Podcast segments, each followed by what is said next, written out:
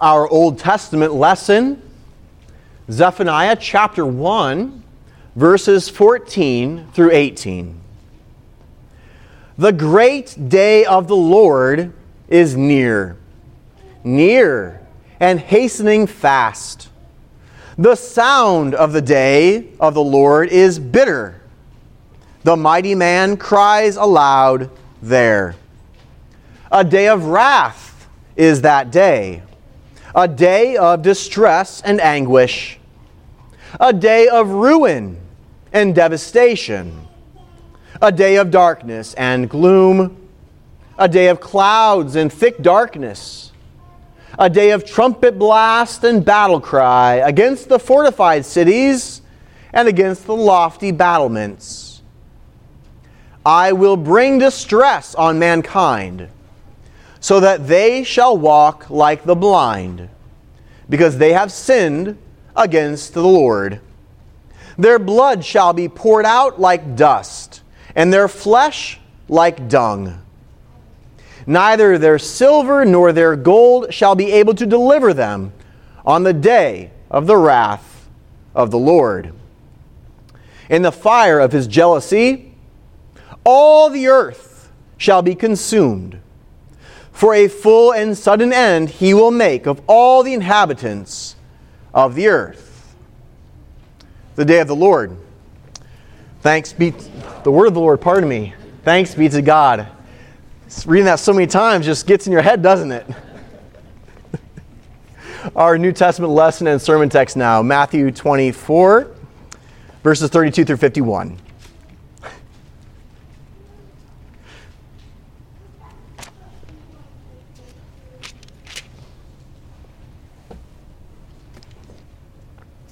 The gospel according to Matthew chapter 24, verses 32 through 51. Jesus speaking, From the fig tree, learn its lesson. As soon as its branch becomes tender and puts out its leaves, you know that summer is near. So also, when you see all these things, you know that he is near, at the very gates.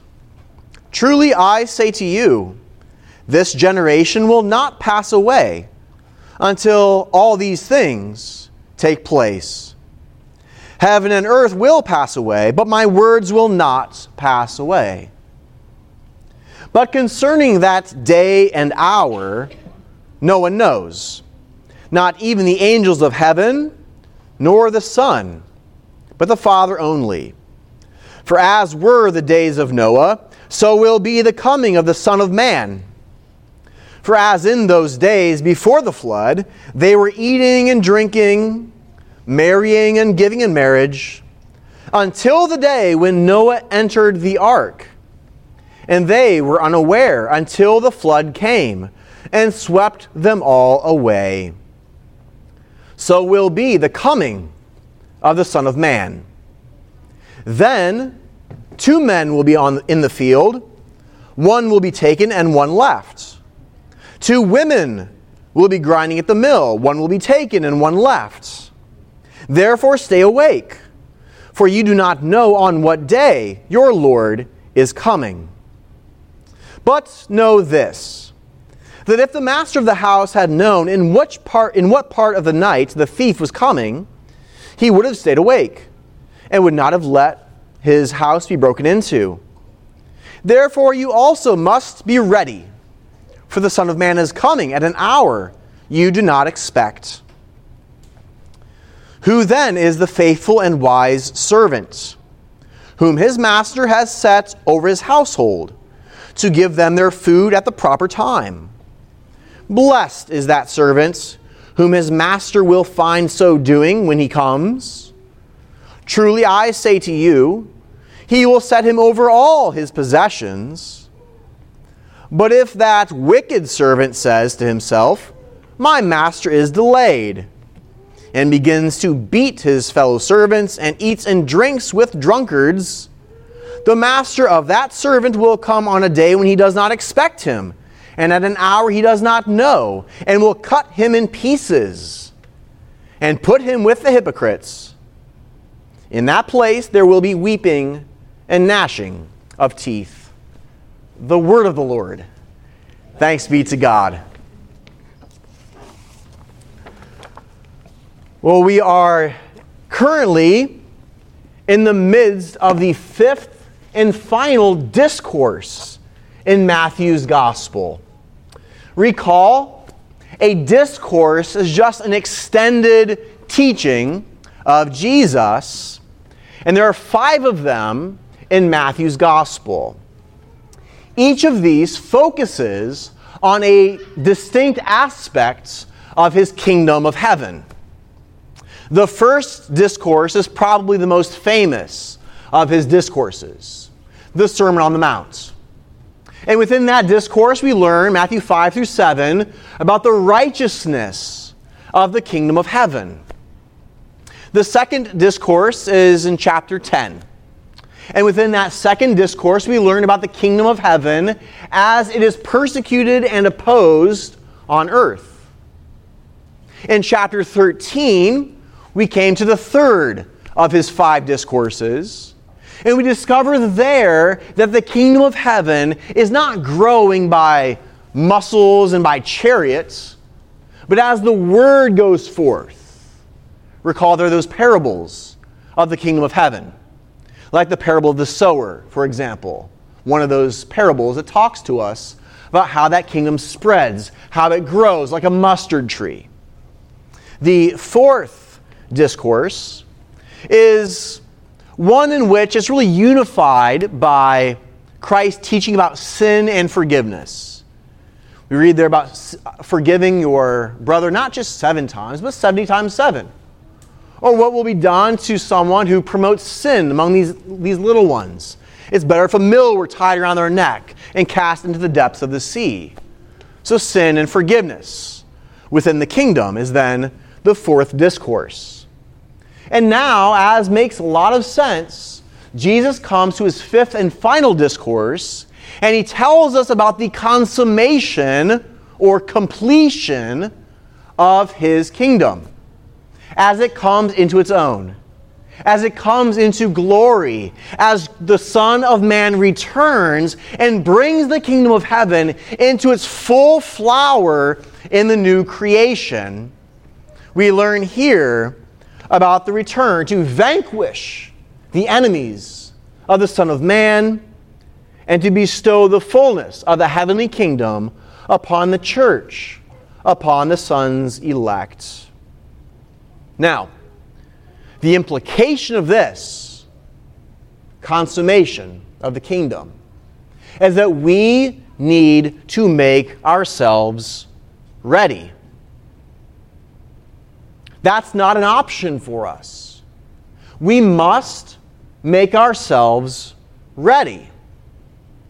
And today we have three aspects of what that readiness must look like. First, you must be alert to the signs. Second, you must look for a new world. And third, you must serve your master. So, first, be alert to the signs. And here we are focusing on verses 32 through 35. Always helpful to have your Bibles open. Here, Jesus directs his apostles to a plant that was well known in that region the fig tree. This tree undergoes a transformation as the warm growing months approached. Just think about how you might be driving down the road in the late winter and you look out and you see daffodils bursting forth. You see forsythia bushes in their yellow, glorious bloom. You know that the springtime warmth is approaching and that changes your mood. It changes your perspective. You're looking and then you see those signs, you know what is very near. Well, in Palestine, the fig tree transforms from something, something unimpressive and spindly and very bare into a densely shrubby bush with big leaves and a lot of delicious fruit. That bursting forth indicates the warm growing season was very near. So, in the same way that the daffodil, the snowdrop, the crocus indicates for us springtime in Ohio or northern Kentucky, the various events of which Jesus has just spoken in chapter 24 indicate his return. You should note there that Jesus says that you need to see all of these things. Not just some of them, but twice, all of them. Then, and only then, can you rest assured that he is standing at the gates. That is the gates of heaven. That gate indicates his readiness to cross the threshold from heaven into earth. He is there standing at the gates once you see all of these things.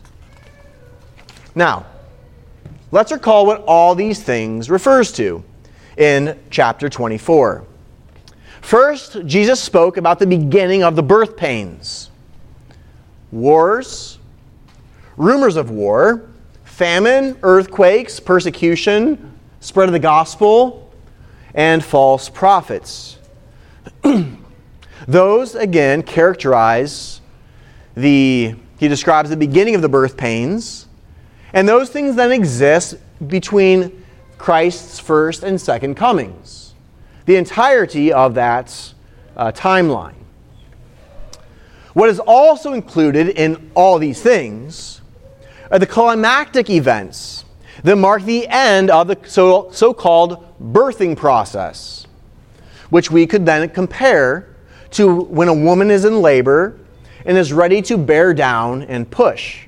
It's distinct from the beginning of the birth pains. The abomination of desolation will appear.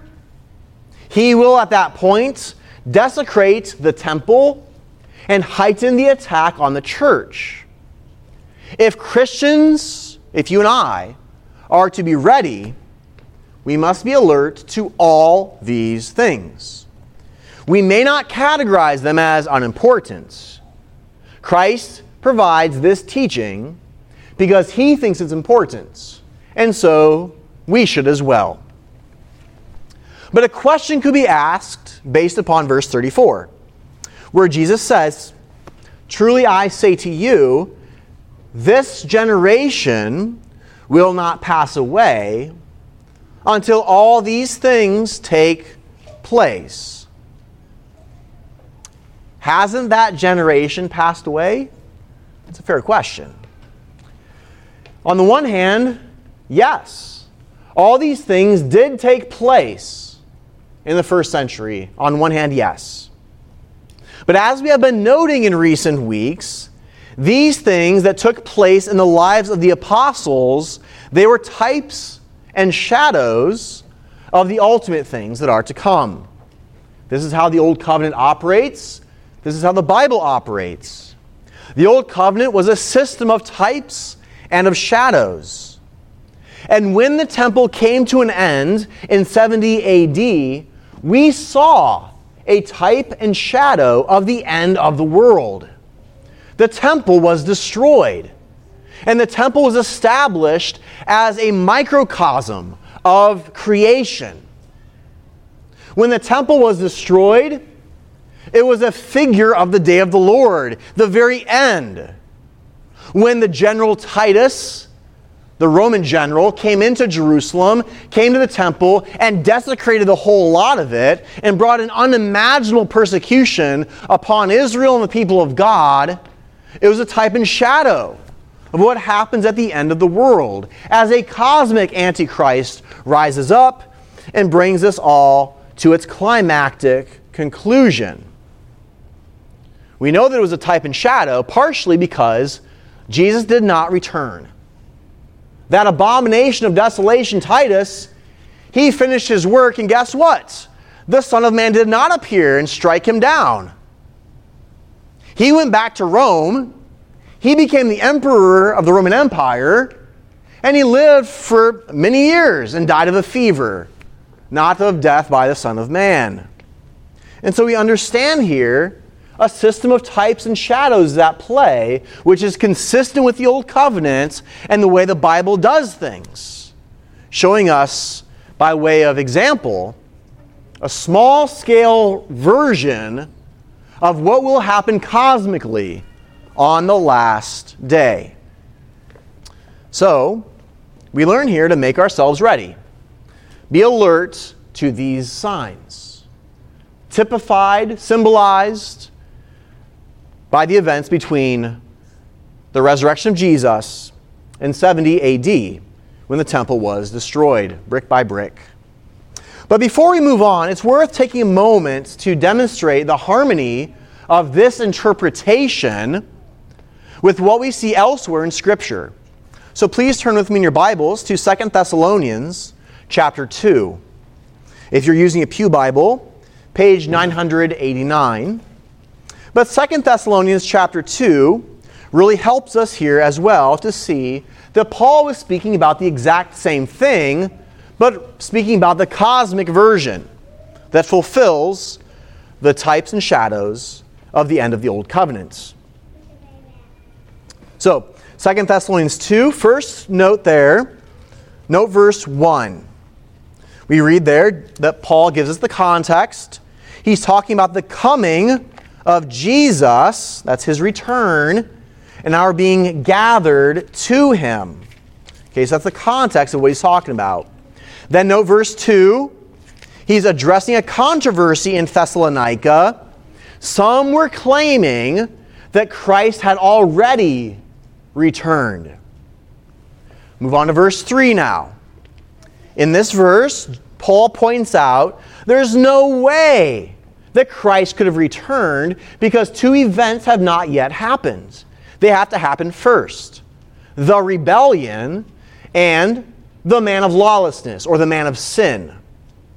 This is best understood to be a final Antichrist figure who heightens mankind's rebellion against God. But how's he going to do this? Note verse 4 now. He declares himself to be God. A very satanic quest, right? And satanic claim. And he enthrones himself within God's temple. The very same thing that Satan tried to do back in the garden, according to Isaiah and Ezekiel, and what we see in that narrative. A final satanic figure will come. He will enthrone himself within God's temple. He will declare himself to be God. But what's the temple? It's highly unlikely that this is referring to anything in Jerusalem. Why? Paul refers to it as God's temple.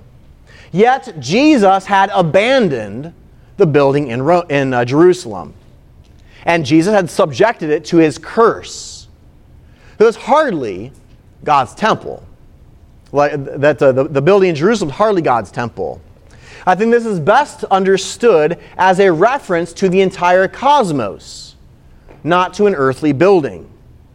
That building, again, has always been a symbol of creation, a symbol of the cosmos. Due to time constraints, allow me to direct us to one more verse, verse 8. The appearance of this Antichrist, the son of lawlessness, or the son of the man of sin, will prompt Christ's return. Again, verse 8. Jesus will enact warfare and slay him. This is yet another reason that Paul is not referring to 70 AD, but something future. Again, Jesus did not slay Titus. Titus went home. This is talking about the final cosmic reality that has yet to occur. So, to summarize this first point of our sermon, just as you and I anticipate spring when we see the daffodil bursting forth, we must pay attention to the signs that Jesus lays out. Not just one or two of them, because then you'll see a war and a rumor of war and say, ah, Jesus is coming back. You'll get ahead of yourself, like so many generations before us have. No, we look for all the signs, since they all together signal his return. Make yourself ready, Christian. Be alert to the signs. Our first point. Second, Jesus instructs us to look for a new world. We focus now on verses 36 through 44 of Matthew 24. These verses open with a statement regarding the timing of Christ's return. No one knows. It's a mystery to all creatures.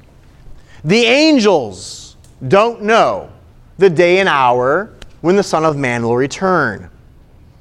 Not even the Son of Man knows. Only God knows when the Son of Man will return.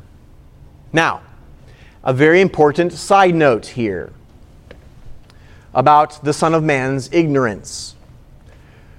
This is, uh, is important to be mindful that the Son, the incarnate one, has two minds. He received a human mind with the incarnation. And according to humanity and to the nature of a human mind, the Son of Man can be called ignorant. He does not know everything in accordance with his humanity. He has a true human mind. If he did not have a true human mind, your mind could not be redeemed. He had to become exactly like us apart from sin to redeem all of us. So, on one hand, you can say the Son of Man is ignorant. And that is what Jesus is focusing on here. The Son of Man is the language throughout this text, not the Son of God. But we must also say what's not in this text, but what we find elsewhere. That the Son has a second mind, not inconsistent with the, fir- with the other, and that is the divine mind which he shares with the Father and the Holy Spirit, the same divine mind, which is omniscient, which knows the day and hour of the return. Behold the great mystery that we celebrate and adore at Christmas time that the Son is both God and man the Son, accordingly, is both limited in his knowledge and also at the same time unlimited in his knowledge, ignorant and omniscient. How do these go together? We don't know. That is the mystery that is better not try to figure out, but better to worship and celebrate and adore because that is the only way for our redemption. Praise be to the Son who took our humanity to himself. But back to this text and its purpose here. The reason for this statement about the Son of Man's ignorance is to make sure that you don't try to figure it out. Right? You see the point here. If the highest of created beings, the angels, and the Son of Man don't know the day and hour, stop trying to figure it out. Right? But now here's the here's where it's going. Because once you get that in your mind that we cannot know, you cannot possibly know. There are two possible responses to this creaturely ignorance. Okay? Two possible responses. The first is this some, being ignorant of the day and hour of the return, then respond by becoming fixated on this world and the things of this world. Well, I can't know when it's going to happen, so I'm just going to pretend it's not going to happen. Now I'm just going to become obsessed with this world. Okay? While there are others who have to come to humble grips with our creaturely ignorance, and we still must persist in looking for the new world, okay? You see how these two responses to our ignorance can occur or uh, can play out. One becomes obsessed with this world, one looks for the new world. Okay, two different responses to our creaturely ignorance. And Jesus then illustrates these two responses by referring us back to the time of Noah, when the world was coming to an end, but no one knew the day or the hour. They were ignorance. And these two perspectives emerged. The majority of that world decided to live as if the world would go on forever Never mind that Noah's building an ark and he was a herald of righteousness. They just went on with their lives as if the world would go on forever and nothing would ever change. They just gave themselves over to eating and drinking, marrying and giving in marriage, until the day Noah entered the ark. In other words, they lived as if no change were coming, being fixated on the things of this world. And so they were caught unaware when the world came to an end and they were overwhelmed in the judgments, like someone who was unprepared for a thief in the night. They failed to take proper precautions and look for the coming, and they met disaster.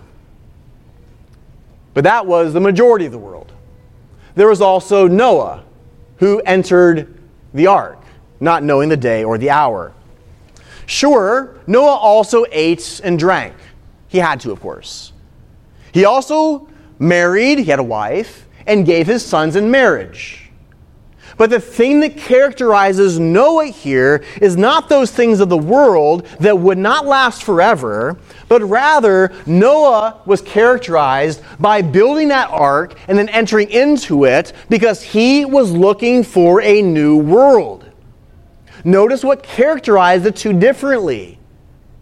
The majority lived for this age and thought this is it. Noah shows us the contrary. He was prepared for a thief in the night. He was not overtaken.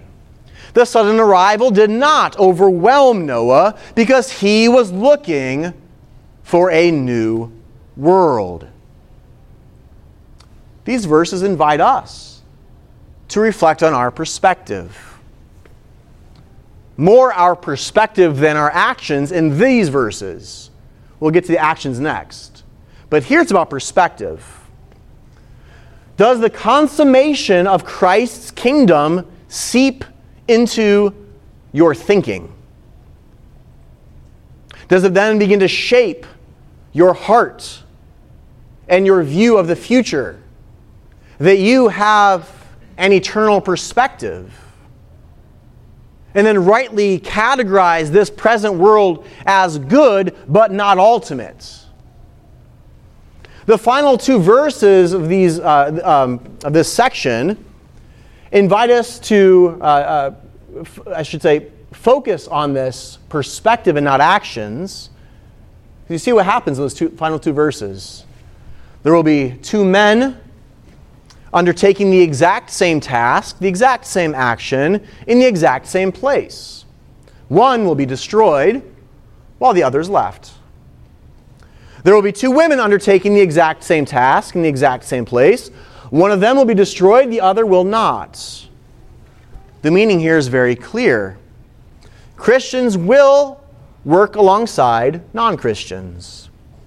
Outwardly, we will often be contributing to the exact same cause. We will often be cooperating with non Christians, but underneath the actions that are the same is a very important difference. The non Christian is ignorance that this world is coming to an end, maybe willfully ignorant, we don't know. So the non Christian lives only for this world, eating, drinking, marrying, giving in marriage and then a surprise on the last day.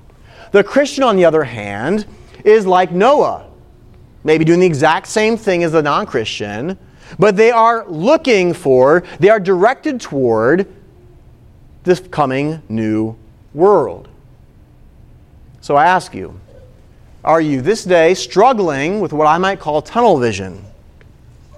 Are you so focused on the here and now that you are losing the perspective that the kingdom of Jesus is coming to its glorious consummation.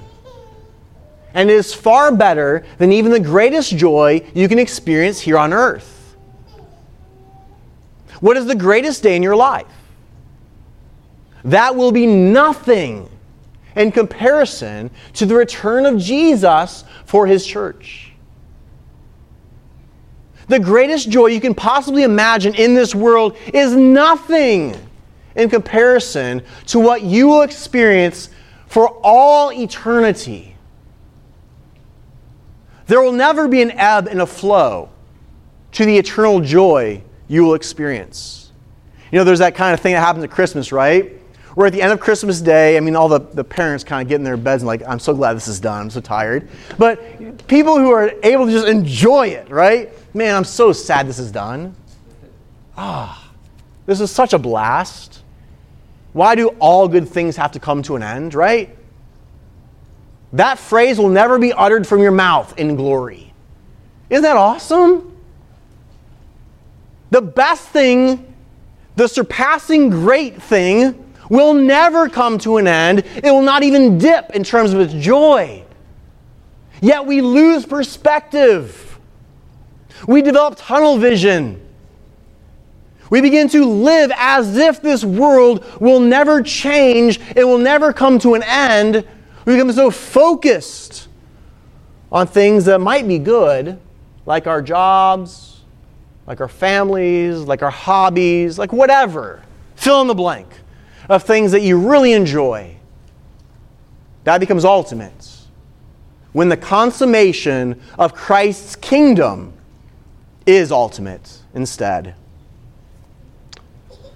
We must maintain an eternal perspective. Make yourself ready and look for a new world. Our second point. Third, serve your master verses 45 through 51. Here we move from perspective then to action. Thus far, Jesus has directed us to the signs of his return to help us prepare, even though they don't allow us to calculate a day and an hour. He's also reminded us of that need for perspective. Don't become fixated on the world, but live as those who are looking for a new one. Finally, in these verses, 50, 45 through 51, we make ourselves ready by serving our master. Here, Jesus provides us with a negative example. He kind of focuses on that to instruct us. There is a wicked servant here. And what does he do? He is a one who takes advantage of his master's departure for his own self gain, for his own selfishness. In theory, he knows his master will return, but he takes the opportunity to indulge in selfishness. Like untrustworthy children that go wild when mom and dad leave the house, this servant goes on a binge. His master's absence gives him a chance to exploit others for his own sinful pleasure. Note, he's not loving his fellow servants. He does not love his fellow Christian. He does not contribute to the good of the church. He takes what he wants and does not give. And here's the key as he indulges himself, he loses track of his master's return. Let me say that again as he selfishly indulges, he loses track of his master's return because he's so focused on himself. And then on the last day, not being ready, he finds that he himself is in a place of condemnation with the hypocrites. He is not numbered with the elect. However, the faithful servant continues to act like a servant, even when the master is not there. He remembers his position in this world, always as one under authority, even when the master has ascended to heaven and he is not bodily here with us. He loves and serves his fellow servants. He contributes to the good of the church. And through this life of service, he maintains then focus on the departed master because he continues to serve him. You see how that works? If you're focusing on your own selfishness and you're becoming self obsessed, you forget about the master. But if you focus on serving your Christian brother and sister, you remember Jesus because you're obeying his command. So that posture of service to Christ keeps you ready. It keeps you ready, helping you prepare for that greater joy and greater authority that he will give his elect in the new world, giving us authority over all the new creation that we might reign with dominion at God's right hand with Jesus. If you go down the path where you serve yourself, this is very scary. If you go down that path where you begin to indulge, just bit by bit, you begin to serve yourself, not Jesus. It begins to snowball. You gradually forget Jesus over time. You live for yourself more and more. You lose track of Christ and his return. You're no longer serving him but yourself. He recedes into the back of your mind. And then you become Lord of your life.